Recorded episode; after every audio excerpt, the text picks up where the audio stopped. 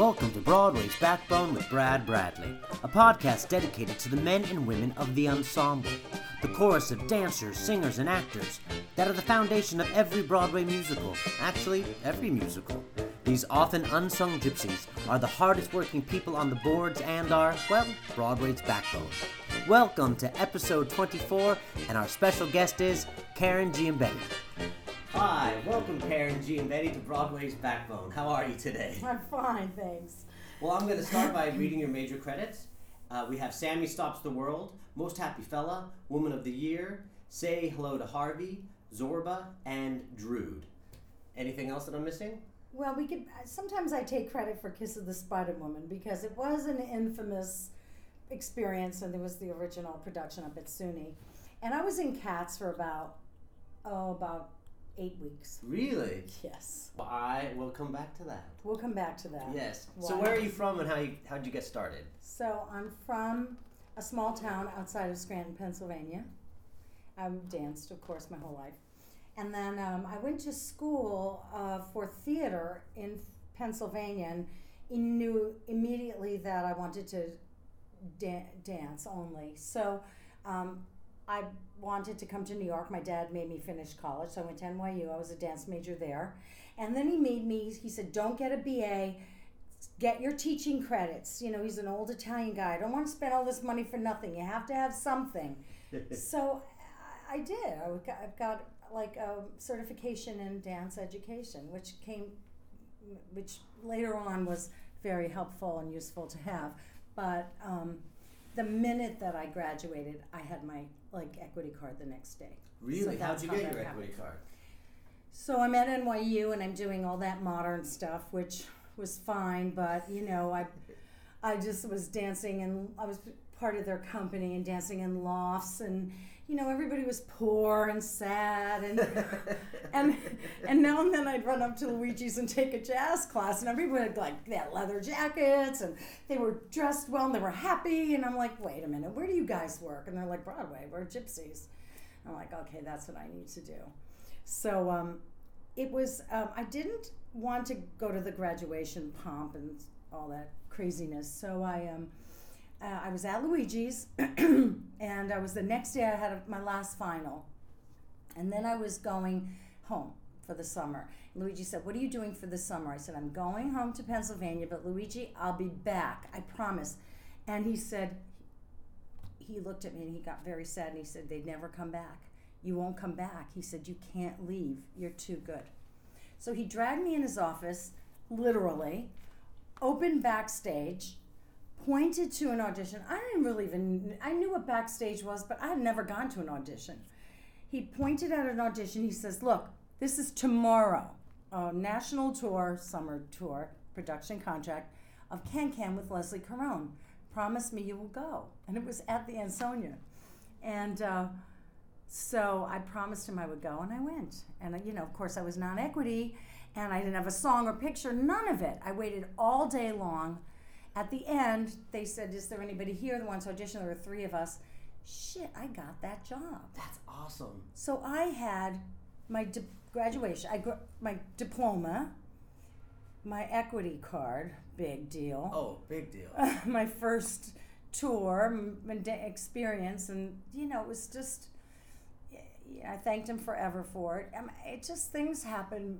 I think always because they're supposed to happen, and that has happened to me throughout my career. This, you later on, you look at things and say, "Wow, this happened for a reason." But it was my destiny. He's probably was right. If I went to Pennsylvania, who knows what I would have, you know, fallen in love with some hokey Italian boy. well, uh, tell me a little bit about Luigi's because that's an institution that a lot of people don't know about. It's still kind of there, but he doesn't teach as much. he just passed away. He did. yes. Oh no. In fact, I spoke at his memorial. I told this story, and I, um, yeah, he did that for a lot of people. He, you know, he, he, he had a great class. It's probably the best warm up I've ever done, and a lot of people passed through Luigi.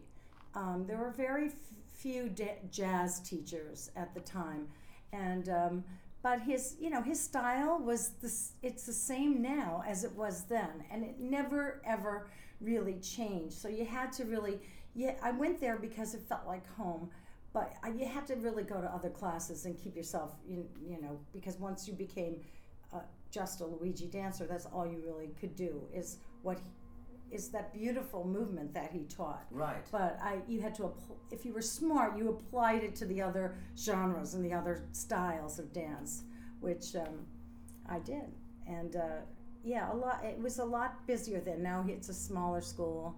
His partner Francis runs the school, and but he's you know he's the father of jazz. We one of them anyway. Absolutely. So, how was touring life for you? 22 years old, fresh out of college. Fresh out of college. Leslie Caron. Yeah, it was good. It was fun. I was like, this has felt like it's exactly what I was supposed to do, and I made good friends, and I got you know my first. I didn't have an apartment even to come back to because I was in college and I gave up my my apartment. So um, yeah, I met someone there, and then you know I I uh, got a, had a roommate, had a place to live. It just it just started, but I and then I just kept on working. I really did. I mean, it was really good. I come back. I came back and I I did uh, okay. I auditioned. I think I auditioned well. You know, Well, that's picked- that's a skill in itself. yeah, I, I was able to pick up combinations fast, and if you can if, if you can pick up the movement fast, you could start delivering the goods, and um, that was something I think I was you know okay at, pretty good at. so your Broadway debut, I looked it up. Almost Sammy stops the world, and then I realized it's stop the world. I want to get off, it is but with Sammy Davis Jr. right. That's unbelievable. How is Unbelievable. that?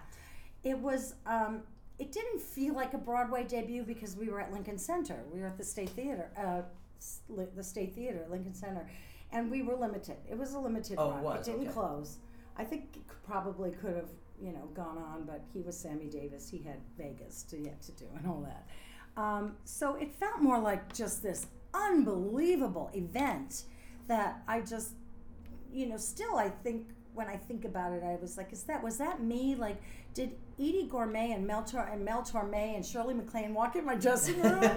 you know, I mean, did I really meet all these people? It just it was like that. It was it was the biggest celebrity show busy type of experience that I had. It ne- never really came that far because he was a big huge star Oh, absolutely. you know, and when we sat in LA for a few weeks and the people, and we were a small cast, four women, four men, and the people that came to backstage would all drop into our dressing rooms, and he always made sure that we saw the big stars when they were there. I mean, Johnny Carson was, it was just crazy, you know. But I had originally uh, gotten that. I mean, I, I auditioned for that show, and Louis Falco, who's a modern choreographer, he was the choreographer. And so, oh my God, I told everybody in my little small town. My dad was telling everybody. And um, then Louis Falco dropped out. Oh, no. so I didn't have the job anymore. so I was freaking out. My dad was very close to it. He was like, oh my God, I told everybody. Now what are we going to say? They'll think we made it up. my daughter's with Sammy Davis. You made that up, you know. So um, I thought, oh God, I have to get this job. So I went, they invited me to the callbacks, but I went to the theater when they were auditioning and, and, and um, hid in the wings and watched the combination. Smart. really smart. So that when I went back to the, you know, when I went, I was on, you know, I was on fire, and it was Billy Wilson who uh, ended up choreographing, and um, so I got it again. Oh, Knock. knock on wood. Yeah, it was great. Well, you mentioned really how fun. great Sammy was too. Doesn't it make a difference when the star of the show treats the ensemble like they're equals? Um, oh yeah, yeah, yeah. I mean, after a while, it's the star. You know, it's a. Ju- this doesn't matter, but but Sammy was like, you know, he he wanted family his whole life. You know, he was a lonely guy, Yeah. and so he he made us his family. So like after the show, we'd go back to his suite wherever it was, and what whatever hotel was always big, and he'd cook. He'd make us meals, and he Oh um, like, if you know if he was invited to a restaurant by you know some somebody and they would pay for everything and stuff. He said what about my kids? But then again we were only we were a small cast. Right. we were eight people. Um, so he included us on on all of that stuff. One night in Chicago, I got there were head rolls. There were head rolls in the show, course there were. and I got whip, and I I I head rolled myself into whiplash, and they had to take me to the hospital in an ambulance Oh no. because I got whiplash doing head rolls. Still makes me laugh. But um, he- so when um, I was released, his bodyguard was there, and he said, "You're to come back to his suite." It was this massive, you know, two level suite in in Chicago at some big hotel, and uh, yeah, he took care of me. I mean, in the morning he would come in with a tray. I am not kidding. Like and say, "You hungry?" Oh my gosh, that is so Just- sweet. He was a sweet guy, you know. He wanted, he he loved the fact that we were a family, and so he we he he made us be. He wanted us around him all the time. So that was really fun. It was really fun to work with him. Yeah. Oh, so talented. Yeah. Someone just recently pulled up a clip of him tap dancing, and it's just awe-inspiring. Yeah, there's a couple of clips on YouTube of uh, "Gonna Build a Mountain" and you know a few. You know, they actually made a movie of the of the musical.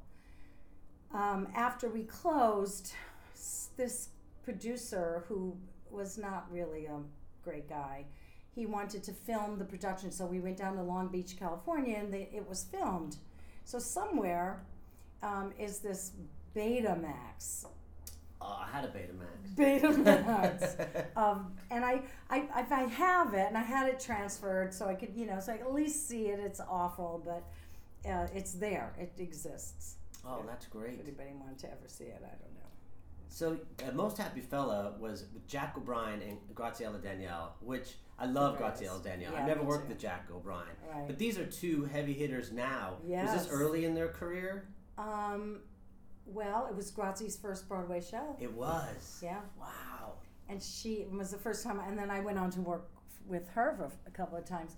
Um, it was the first uh, her first Broadway show, and she said to me uh, opening night. I, I remember getting a card from her that said something said pick that one because I got plucked out of you know a, a massive call, equity call, um, when you know how many people would go to those Oh, auditions. Just Hundreds, yeah.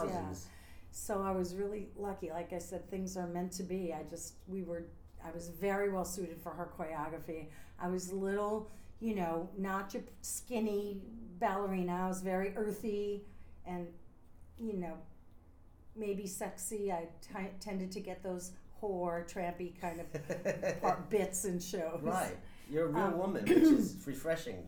and uh, and she, the choreography was amazing. I mean, she killed it. It was there was a ballet, the Young People Ballet, that's just so beautiful. Um, and Jack, Jack would just sit there and cry for at every scene. I mean, because their moments are so touching in Happy Fella. Such a beautiful show. And uh, when uh, Giorgio Tozzi would sing, "My heart is so full of you," and Jack would be, he'd be weeping all the time. It was so great. A- I still know, I still see him, and he still remembers me, and we still sort of talk about it. But there's also uh, um, a tape of that running around somewhere. Um, we filmed it in Detroit. They filmed it for PBS. It was one of the early Oh, great okay. performances. And uh, Giorgio had um, larynge. He had a bad throat, so it didn't. He was not happy with the way it sounded. When we got back, pe- they wanted to really put it on TV. So when we got back, um, he dubbed it, and he was not happy with that. So he pulled it. It was Oh. on, but then he pulled it. Then I, I saw uh, when Giorgio died online that some guy said he had this tape of the PBS and he had he had fixed it and tweaked it because again it was we had taped it on our VHS. You're right. So old. And um, anyway, so I have a copy of that, but also it's floating around somewhere. If anybody ever wanted to see that, it was it's really incredible Oh, wow. production. Yeah. So next would be Woman of the Year, which is the beginning of several shows for you and Kander and Ebb, Right. which they're magic to me. How was Magic. how was working with them? And you said you, you definitely had a special uh, relationship with Fred. Oh my gosh. well, once again, things happen for a reason. Um, I was the swing. And but I was not supposed to be the swing, and I didn't find out until years and years later. Um, Joan Bell, who was an old gypsy, had done a ton of shows, uh, lived in my neighborhood, and loved her dearly. And she was in applause with. Um, so I was cast, and um, and then I down the line, Eddie Nolfi called me and said, "Would you swing?" And I said, "Sure. I you know sure I'll swing."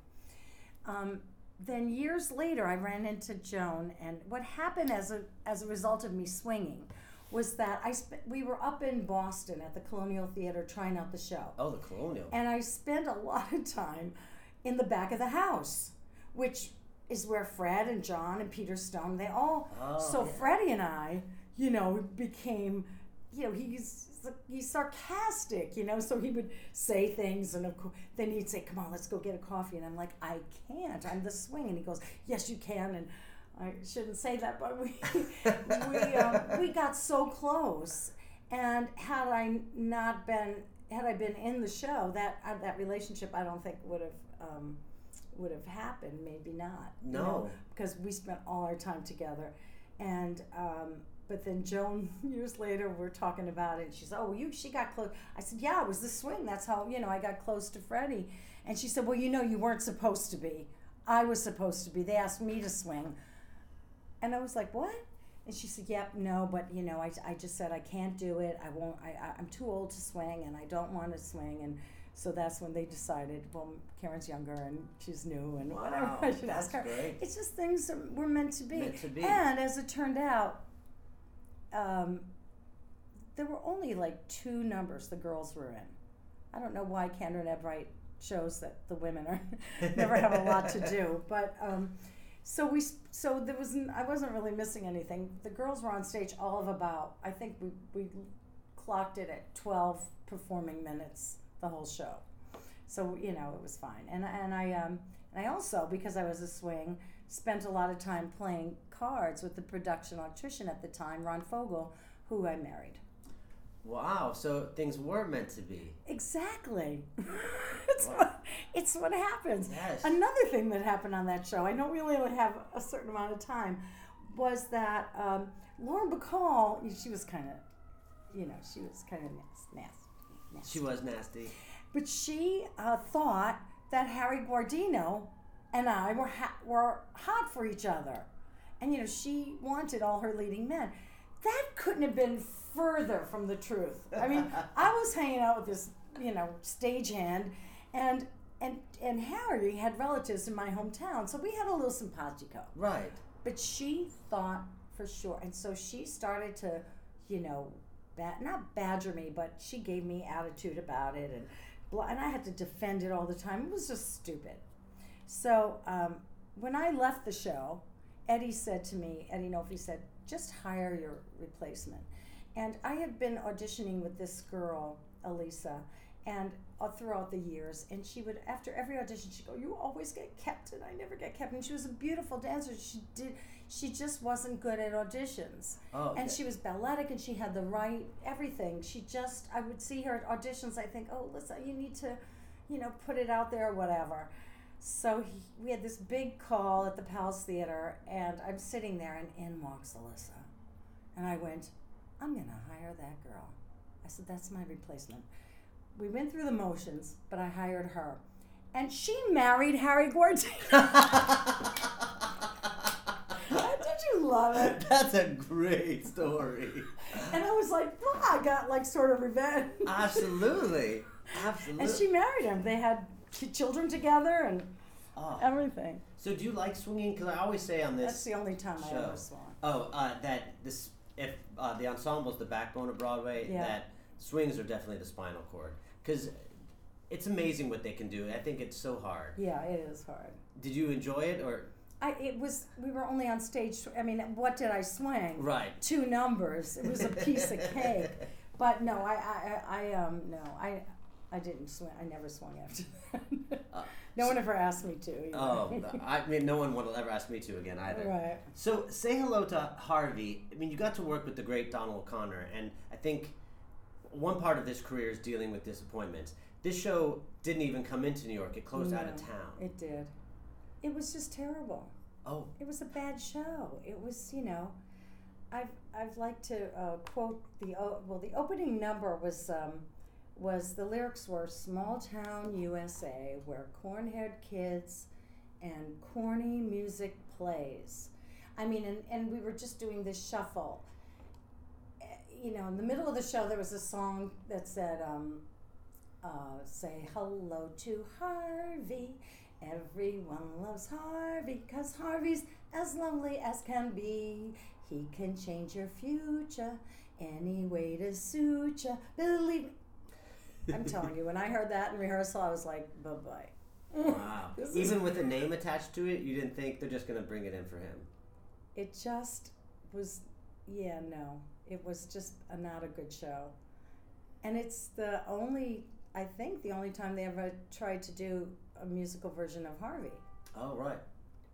A great idea. I mean, Yeah. there's a pooka, but it just, there's no meat, you know, it's just, um, it just, it just didn't work. And I left Woman of the Year, big hit, like back in the day, you Yeah. know. I would, and shows didn't run for 20 years back then. No, and I did that many times. I would just leave, you know, because I got something else, and um, that was pretty. Um, I don't know if kids can do that today. I don't know if you know, but um, I left the show to do this, and because I assisted Donald Saddler, which was Oh, really okay. great, and um, I just thought it would be a really fun thing to do. It was, you know, Leslie Bricusse and um, did the music and he, they had been part of Stop the World. He did the music for Stop the World. I Want to Get Off. So I just felt like it was a good thing to do, and it flopped. Boo hoo. Boo hoo. Now I have a Canadian Actors Equity card. Oh. so, do you deal with disappointment? Are you have you become impervious, or does it still break your heart? it you know I never really um, felt the pain of. I maybe I'm a snob. I was a snob about it, but I did have, like, I didn't feel the pain of being rejected and all that because I worked a lot. Right. I mean, it's just black and white. That's what happened. You know, today maybe it would be different. I mean, I had a couple of disappointments, like Cats, which was I think after that. Well, well, we can go. We can talk about cats now. Well, um, I had 150 auditions in the beginning. I mean, it, the audition process was ridiculous. Oh, I can and imagine. Everybody was, and but I got down to like Easter Sunday. We were all at this theater, and this was pretty close. And I pretty much was. I thought the McCav- the two Macavity cats. One was Wendy Edmead, and the other was me. I thought. Um, and then Donna came, flew in on the red eye. She'd been in LA and auditioned. And she was amazing. And I was, I always admired Donna King because she'd come to auditions like in cowboy boots and I'd look at her and say, girl, girl, girl. Oh. She's just so hot, you know, and she's just a great dancer. And uh, I got bumped. And then she married John Napier, the set designer. Oh. Again, it was her destiny. Right. I, t- I twist things in my mind, but the, what was sad about that was that um, they didn't, you know, they didn't offer me swing or anything like that. And then the minute they opened, no audition, nothing, they called me and said, "We want you." And so, of course, I wanted to be in it, but I was upset that I didn't get to go through the rehearsal process and the opening night and all of that stuff. And so um, I said, okay. Luckily, um, I did. I was rehearsing without a contract because um, they didn't know whether equity didn't know whether to make these cats principals or chorus, which contracts. So there was that dispute going on. Right. And um, so I was, you know, they said, don't sign a contract until we figure this out. And um, I hated it. I was just like, what is all this cat pawing? And I just, I didn't feel comfortable. I wasn't in my, you know, in my, in my, in the place where I felt like I did my best work. And just, I, I didn't really, I wasn't enjoying the rehearsal process. And so I run into Graciela on the street and I'm telling her I'm I'm a cat and I hate it.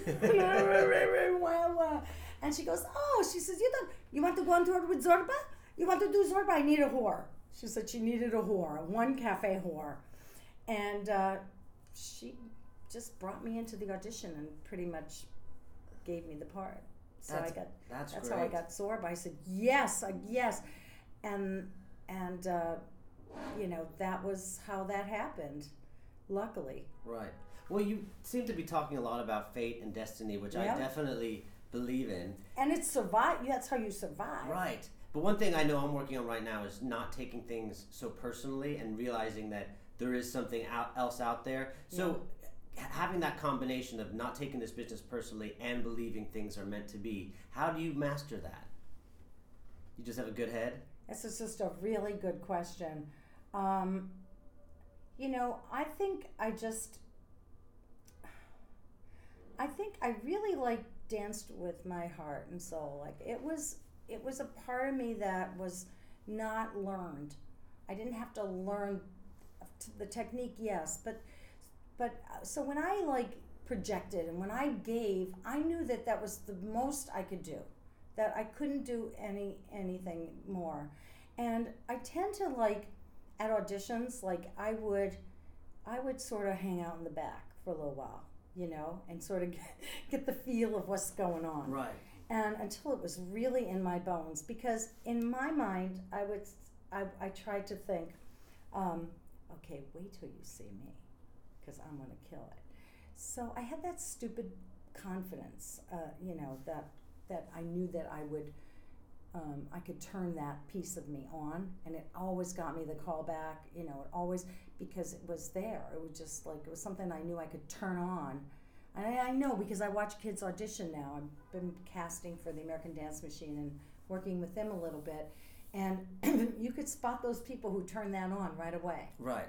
you know they just uh, they go beyond the steps and and they and there's something going on with the line and the personality and it's it's not too much it's not too little it's just right in the pocket so i had that confidence i think and uh, you know it didn't maybe it's different now but it just didn't it mattered but not that much Right. i was just i didn't want to be a star i wanted to dance in the chorus I didn't want to do any. My dreams were only of being on Broadway, you know, and being in the chorus. Exactly. I, I understand that. Yeah. I didn't, you know. People would say, "Well, don't you want to, you know, do these roles and everything?" I'd be like, "No," because as it turned out, I wanted a family. Right. I'm an Italian girl. I'm full-blooded Italian. I wanted to cook. I wanted a house. I wanted a family. So it wasn't like I didn't have anything. I didn't have anything to prove, and I knew that one day I would stop. You know, so um, I guess that's how it is. I mean, you give yourself options is the thing. You know, if this doesn't happen, I always had that uh, that option that I you know I knew there were other things I wanted to do, and so maybe that that had something to do with it. No, I think it's great. yeah. Tell me more about what your audition skills because I think that that's fascinating because I know a lot of really talented people that audition poorly. And you were even talking about your friend who you hired. I mean, what do you think that is missing from people that are talented but they have terrible audition skills? What's an advice for that? Um, you know, for one thing, technical, like p- dancers don't have good line anymore. And the thing about line and a, and good line is that in order to to to to uh, project that, there has to be this opposition in the body. That's why it's so hard to see good Fosse dancers because there's a, an incredible amount of um, opposition. The you know one part of the body going one way and the other part going the other way, and it's it's a lot of work to have that you know happen in your body, but it sh- it really reads when you're performing. Um, and I don't like the you, you'll like they don't understand the epaulement.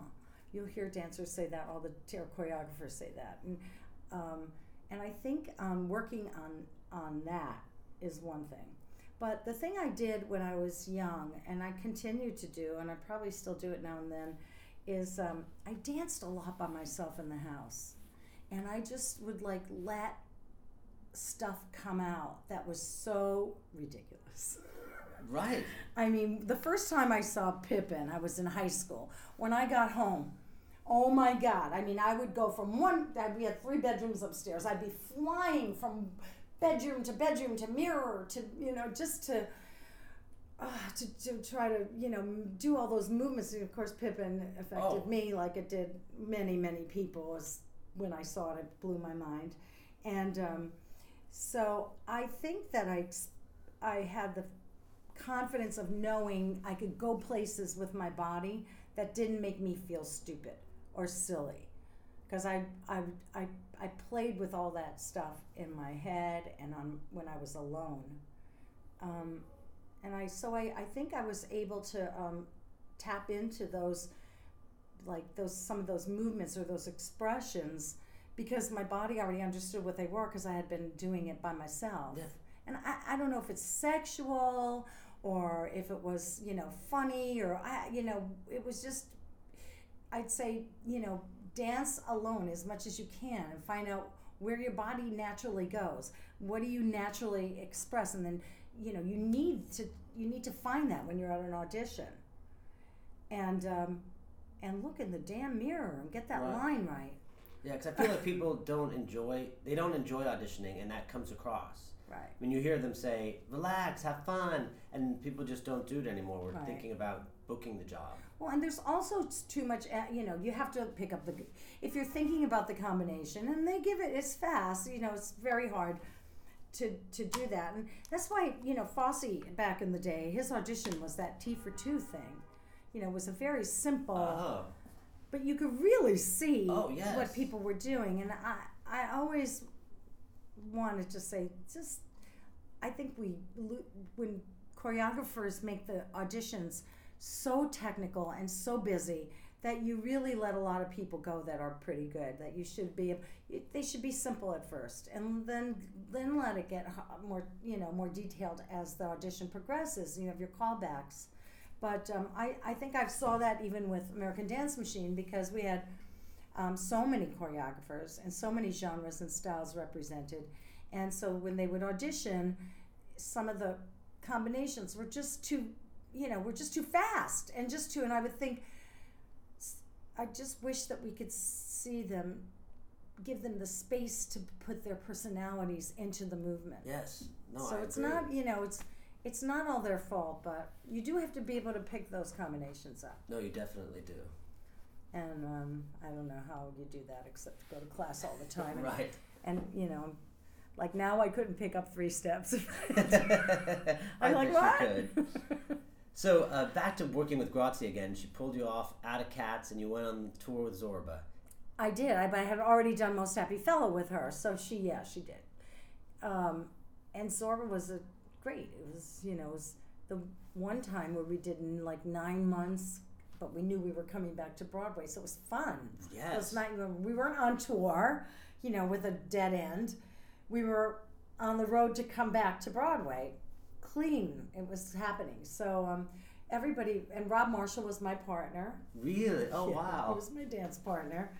And uh, I played a, a whore, First time you ever done that. cafe whore, to Anthony Quinn. I had a cute little part with him. And um, and uh, my and then my husband, he wasn't my husband yet, but Ron had gotten on the show because he was, you know, he was a low, he's a local one stagehand. So he was like, I, I, we got him on the show. And um, so we had a great time. Peter Lawrence and Rob and John. Oh no, John. John wasn't on the show, but Rob was. That's what Rob, uh, Rob and I did a couple of things after that together. Oh nice. Got to be real good friends. So I think that this was the first revival of a Kander and Ebb show. Um, I was trying to look that up, and then ca- the Cabaret revival was shortly after Yeah. that. So how hands-on were uh, John and Fred for, Oh. this? All hands on. All hands-on. Yeah, because it was Anthony Quinn. I mean, big star, big Yes. giant star. And we were rehearsing in West Bath, and he couldn't sing. Oh no. No, he can't sing. He's dead now. I could say that. and Bacall, Bacall couldn't sing either. Oh, and yeah. Freddie used to say, "Oh no, we if they could sing, we don't want them. we only the bad singers." She couldn't sing either. Yeah. He's like Sam Craig, wherever you are, the opening lines. And Quinn, you know, didn't have. Not only could he not sing, oh, he's dead, bless his heart, but he um, had no rhythm. Oh goodness. I mean, there was this one song. Um, it would go, I hear a bazooki. You can't remember how often, whatever. I've heard a bazooki. So, but he would, he couldn't get, I hear a bazooki. You can't, the downbeat. So the, they had to clap. I hear a bazooki. Like the, the chorus kids. And we had to clap him into everything. Oh gosh. We were at the Kennedy Center doing that number. And even with the claps, he, he messed it up. Oh. They had to retake it. Oh, was he good in the role though? Amazing. No, I mean, nobody has the presence like him, yes. you know. And there were some songs that suited him, you know, but they were never, the poor conductor, they were never, you know, right musically. I mean, he would, he, you could tell, he just did, he couldn't feel the music. It's crazy, That's isn't cra- it? that is crazy. So he was, you know, he felt like when big stars like that are working with him in musical theater, they're they're intimidated. So Absolutely. he was like misbehaving at first, you know. He was Anthony Quinn, and yet he knew he had these, you know, th- he didn't have the skills. In fact, I think Paul Gemignani was our first conductor, and they had it out. oh yeah, Paul's not patient. No, so Paul was gone. But because Quinn, you know, would blame everything on Paul. Right. Of course, you can blame me, Paul Gemignani. Are you, you Right. kidding me? Uh, anyway, so um, but you know, he was he was amazing in, in the role. Oh, And that's great. Lila Kedrova played Madame Hortense, and she, I think, got the Tony nomination. He didn't, but um, she was in the movie. Oh. She was incredible. So it um, it was fun. It was a great show, a great cast. Um, we came into New York, and and then they went back out on tour again. So it lasted a really long time. Yeah, no, that's fantastic. Yeah, and um, and I played this whore. Uh, well, you de- you definitely don't come across as a whore in real life, so it's definitely not My youngest son saw the album. He was baby. He was little. He was just he was talking, but he was learning how to read or some sounding out the words. And he saw my name, and on the album it says Cafe Whore. So one day he said to me, "Mommy, what's a cafe?" Now he's trying to sound it out. Whore, whores. I was like, Nicholas, that's a whore. Mommy was a whore. It was a whore. Oh, but she was a, a Broadway whore. yeah, Broadway. So that's definitely different. so the mystery of Edwin Drood is fascinating to me. I only saw it recently. so great. The end of the show. How did you come up with that? Where did that creation come from? Because Well, you did that it was off all. Broadway. That was Rupert's. I mean, It was. it was his design to because Dickens never finished the novel, Right. so that was his hook. That was his idea, and um, um, but we did it in the park Oh, it started in Shakespeare at in the the Park. Oh, That's so what- it just says off Broadway online, so that's what it's considered right, off Broadway. right. But then we then I did we did it on Broadway Right. right after that, but. Um, Doing it in the park, oh my gosh, it was so fun, and we were like that sleeper hit thing that like everybody wanted to see after it went up because it was so good. Um, and I had one of those um, one of those classic moments um, when we were rehearsing at the park, and uh, the show went up, and it was a big hit and everything, and people were clamoring to see it. So it was towards the end of the run, and Joe Papp comes, and before it was like after a little bit before half hour, he calls everybody out onto the into the bleachers, and we all sat there. And he actually said, "I'll never forget it." Well, kids, we're going to Broadway. I don't think I'll ever forget that. And No. Joe Papp said, Well, kids, we're going to Broadway. And we just started laughing and screaming, and like, those are those happy Oh, moments. that absolutely. you never forget them. Those are like fake movie moments that. that was a movie moment. Yes. Well, kids, Joe Papp, we're Yeah. going to Broadway. So, yeah, we moved it to Broadway and won a Tony. yes. And it's just it's so it's really a fascinating show. Oh my gosh. Very complicated. And the cast. Oh. Well, once again, Rob Marshall was my partner again. Wow. And but the cast was so I mean Betty Buckley and Howard McGillin, Patti Cohenour, um, uh, it was just full of celebrities. George Rose, I mean not celebrities, but really Right. real Broadway solid caliber, Broadway yes. people. And in the chorus, mind you, was um, You. me, who nobody, But then Donna Murphy, hello. Judy Kuhn, Wow. hello. And I forget it was and oh, there was another dancer girl who came from the modern world, and she didn't she didn't last very long. And Tina Paul came in, but and then and on the other end was Rob Marshall. I mean, it even this ensemble was Was you know, fantastic, Was yes. fantastic. Um, so it was I, it was really thrilling to um, be part of that company. Oh, I can imagine. Yeah, and, and fun, really fun. Right. And was that your last Broadway show? It was no well, it was. I mean, uh, then Spider Woman came after that, but oh, so th- tell me about Spider Woman. so it was my last Broadway show. But I when I left, um, I I left because I was pregnant with I got pregnant with my uh, first son Alex, and that was um, planned. You know, Right. and so I did it for you know four months or something. They didn't have even uh, pregnant leave of ab. You couldn't take a leave at the time. You know, when you left, you left. When you were oh. pregnant, you could. It wasn't like you could go back. So Right. whatever. um, things changed, but um, so here's you know what what happened was I um, I had Alex. That was twenty five. So when they did this next, now Alex is now a lighting pro- programmer. Um, he went to North Carolina School of the Arts. He's very successful. He's done about, he's only like 26, 7. He's done about 15 Broadway shows. Like, he's crazy good.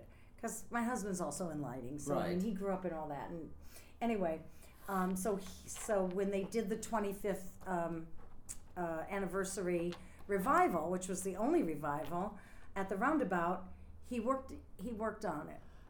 That's great. Full And circle. I walked into rehearsal one day at the theater. They were teching, and I saw Rupert and everybody, and and they and so they don't. His name is Fogel, Alex Fogel. So not every and he he doesn't like say he never says my mom was a dancer or whatever. He Right. doesn't tell people. So um, they were like, oh my god, this is Alex, because they remember me leaving. I was you know I Yeah. left pregnant to have this baby, and there he was, full. Isn't that full circle? Oh, it's great full circle. amazing full circle. That was so great. Um, but uh, what were you asking? Oh, Kiss of the Spider Woman, because it went out to, to SUNY.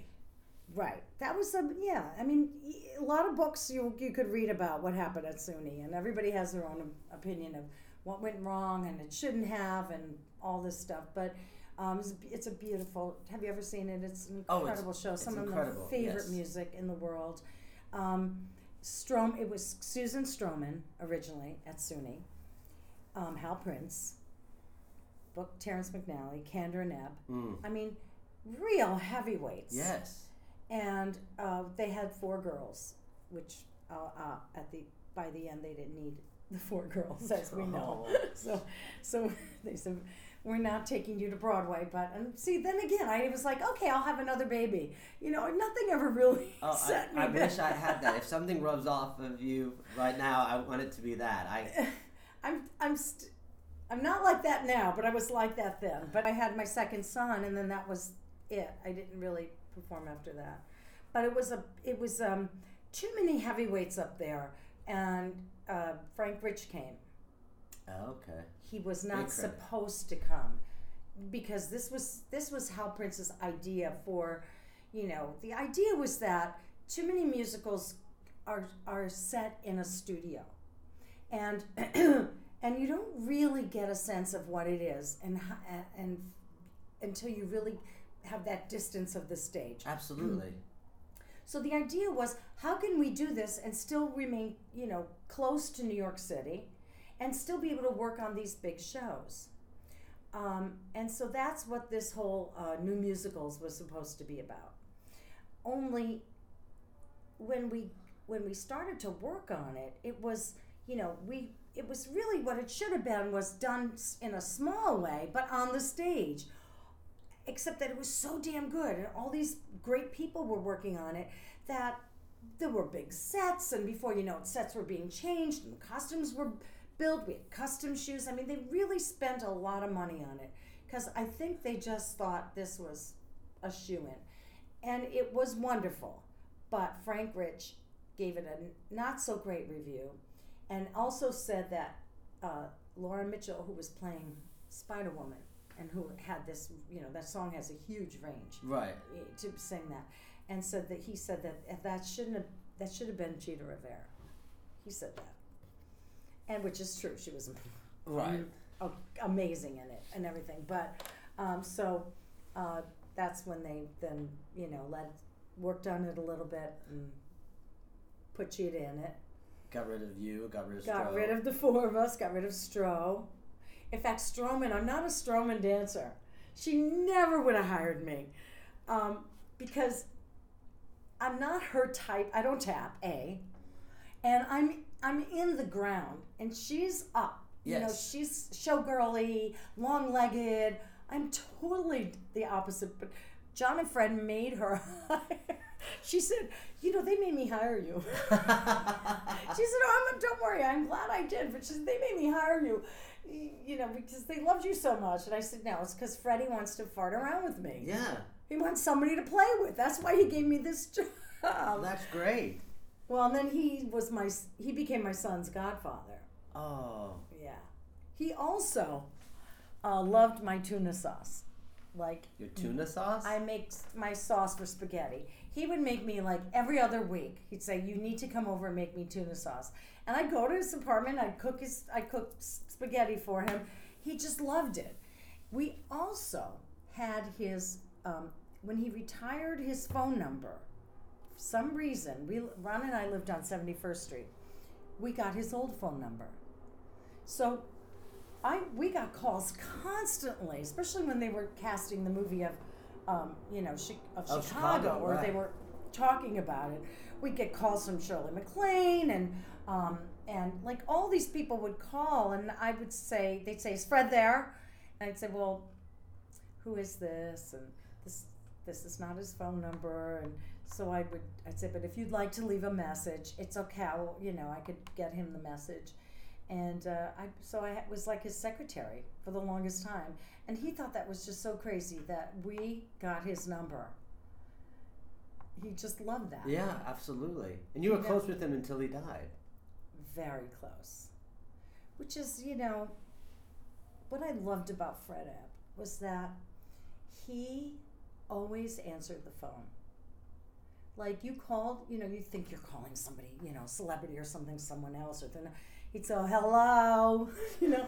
He was always available, and then sometimes he would call me and he would ask me things like, "What are the kids doing?" um, what are the why is he why is he crying i hear somebody crying it was fred's way of wanting to know about the inside of a life that he didn't have which, which made him so smart Yes. because I'd say the weirdest things like you know the real things you know like like I don't know why he's crying you know I'd, I'd scream at the kids or I'd say why I was frustrated or um, and he was he after I, I I- afterwards I thought this is what he was doing he was always you know curious about like because I always thought well why is he always you know he's got all these celebrities and all these friends like why does he still want to talk to me all the time? And he does. And then all of a sudden when I, i'd be going on and on and on he'd go all right i have to go i have my uh, roller skating lessons and then he'd hang up on me. Or or when he was in the hospital people were calling and i'd, I'd say hello and then once it was joel grey or whoever it was he'd say tell them i'm dead. Tell them i died. I'd say okay he passed away i'm so sorry hang up, oh you know. my gosh. he was like that but Up until you know when died, he, he when when laughing. I listened to, when I heard the song "Quiet Thing," Mm. it just I thought, how does he know that? You know, when it all happens, when this big big moment like childbirth was that way, and these big precious amazing moments, how does he know that? And I think that's how he knew because he um, he liked to talk about the little things to get inside your head. Yeah. You know. Anyway, that was my Freddie, and I was I loved him dearly. Oh, yeah. No, he had. All, I was, I was intimidated by him because he was so cracking jokes and laughing, and I and it was my, uh, Steel Pier was my Broadway debut, so I was young oh, you and did over, Steel Pier. and I was young and uh, overwhelmed, so I didn't like say anything, but I would Yeah. watch him from the distance. He was Yeah. always very nice to me, but I just couldn't believe that they were in the room. You know, this is the first time I'd ever done a creative process where everyone was there. You know I mean? It's not some dead guy that that Right. were reading their stuff. They were there and they'd be like, "No, no, the tenors are too bright." Right. Like, "Oh, I'm gonna change that lyric." That's I that I blew my mind. I know. So I can't imagine like laughing at that person. Right. You know. Well, because they still John is. I mean, they're very. He was. They, Oh, both yes. of them were very available. It wasn't like, um, any any. They're not not like anybody else. Yep. And uh, I wrote a new number at lunchtime one time. A whole new number. I'm at, sure. At lunch. yeah, I love the show. I didn't realize you had done Steel Pier. Yes, it was. Yeah. it- I was at the the invited dress or studio at the you know when you, when it was done at 890 I oh think. yes. Oh, that workshop. Yes. yeah I saw it then and I I thought the same thing then as I did when I saw, ended up seeing it I love the show um, and I thought that there was a smaller story What are the biggest pros and biggest cons from Broadway, how it was then and now it is now? Especially now you're seeing it things with American Dance Machine. What's the biggest differences? um, I think um, well dancers have agents now it's crazy You have an agent I mean, it's like when I cast for American Dance Machine, and I have to call agents to get the best people. Yeah. We didn't have agents. I mean, why would we give our money to people that you know, when mostly we were getting jobs through either equity calls or from phone calls. At Right. the end, I was just Grazi would call me. Do you want to do that? I mean, that was nice. I don't know if they. I'm sure they still do that, but. Um, so these kids have um, agents. I mean, I think it was because there's more work in in um, you know with uh, when the videos start coming out, and now there's more. I think there's more demand on TV and television and movies for dance, Oh, which absolutely. and you, which you know But I think dancers want to get into the chorus so they can get out of the chorus. Everyone like wants to move move up now, where just getting in the chorus isn't enough anymore. So yeah nothing's enough anymore. That's what's there's uh, like even for myself, I don't do anything in moderation. You always want more and more and more. So I think that's why people have agents because getting into an ensemble of a Broadway show isn't enough for people anymore. right. Well, funny you should say that because lots of um, the dancers that we would cast. Um, wanted to know exactly what they were doing before they'd accept, and I was like, "What?"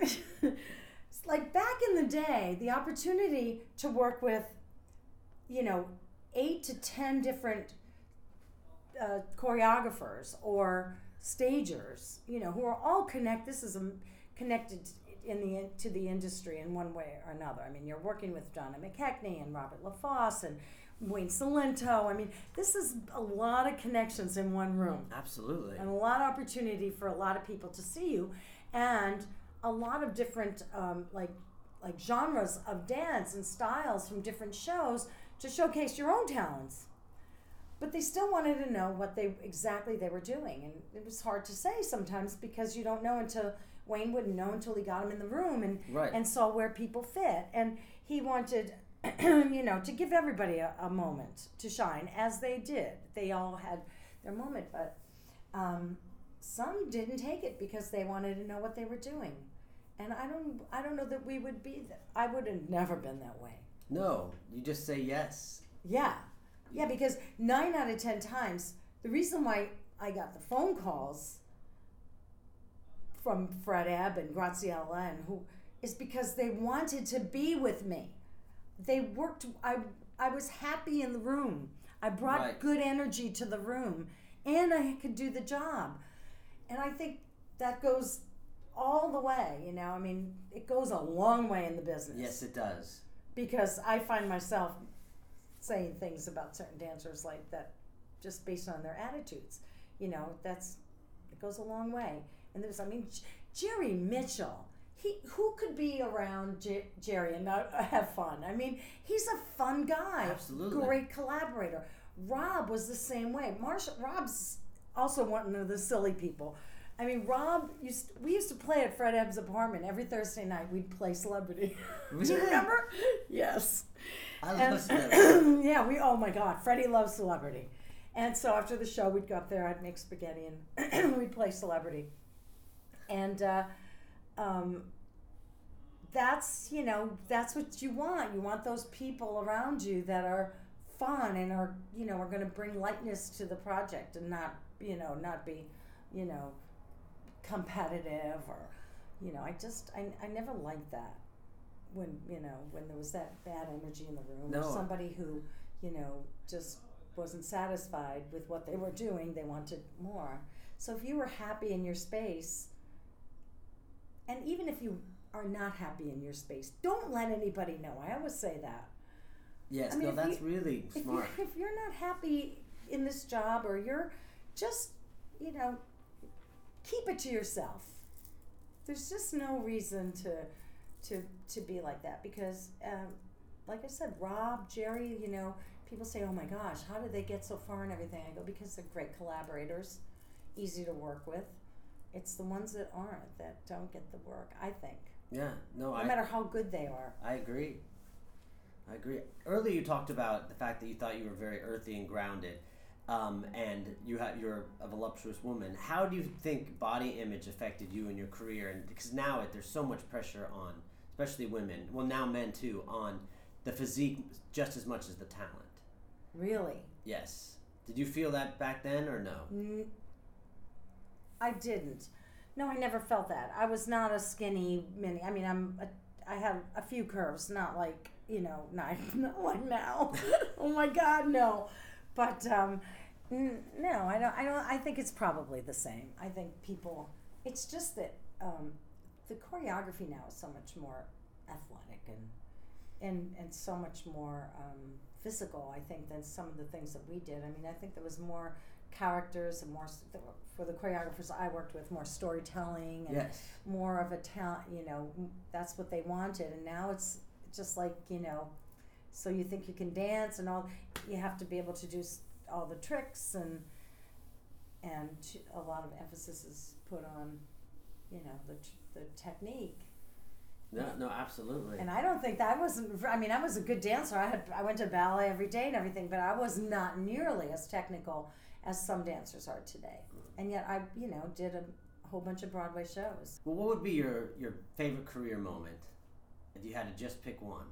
Oh, so hard. It's so hard because there's so many. I'd say uh, in the top five would be um, when um, we were in the park doing Drood, and when um, Jasper and when Howard McGill and Patti Cohenour sing at the end of the first act this love duet.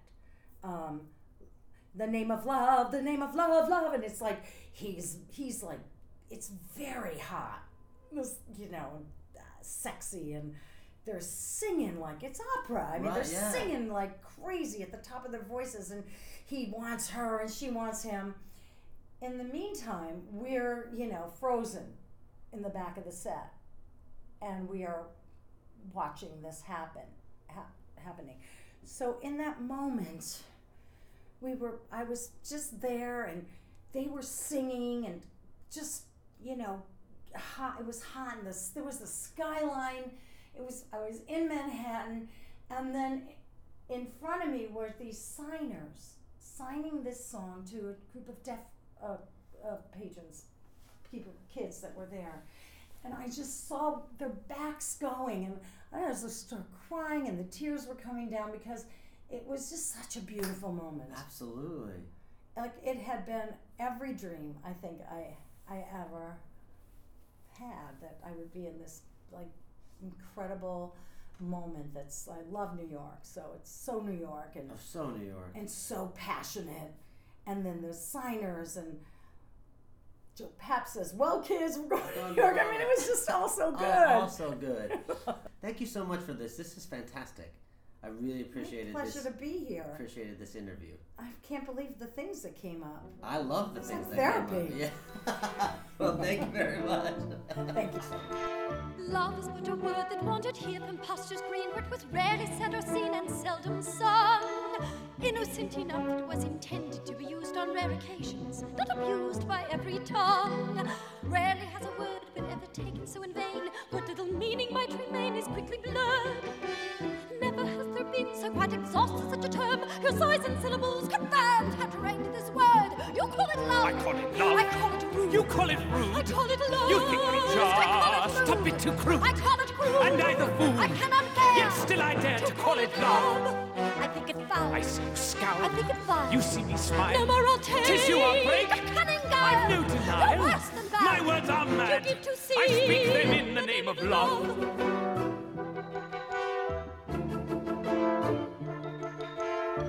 Rose about the dainty little face, whose every curl confirms that she's a child, a girl, a neophyte. Rose is the only soul it seems, whose sense is just the sort of dreams you dream at night.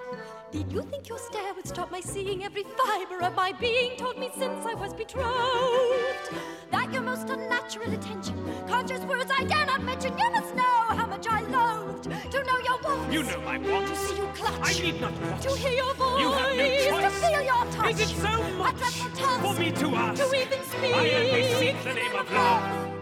I will not fear. I love to hear My tragic plight. the angry bite I have a choice. of your fair voice. I'll take to flight. One blazing night, I'll not permit you will submit to desecrate and give your faith the name of love. The name of love. The name of love. The name of love. The name of love. The name of love. The name of The love. name of love. The name of love.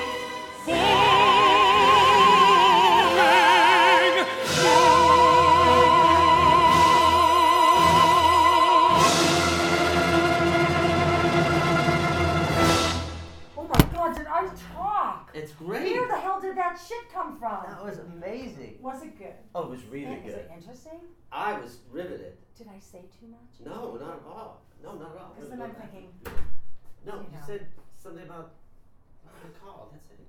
Really? oh, Bagal. Is she What? dead yet? No. Yeah. It, shit. No. She. She'll kill me. She'll,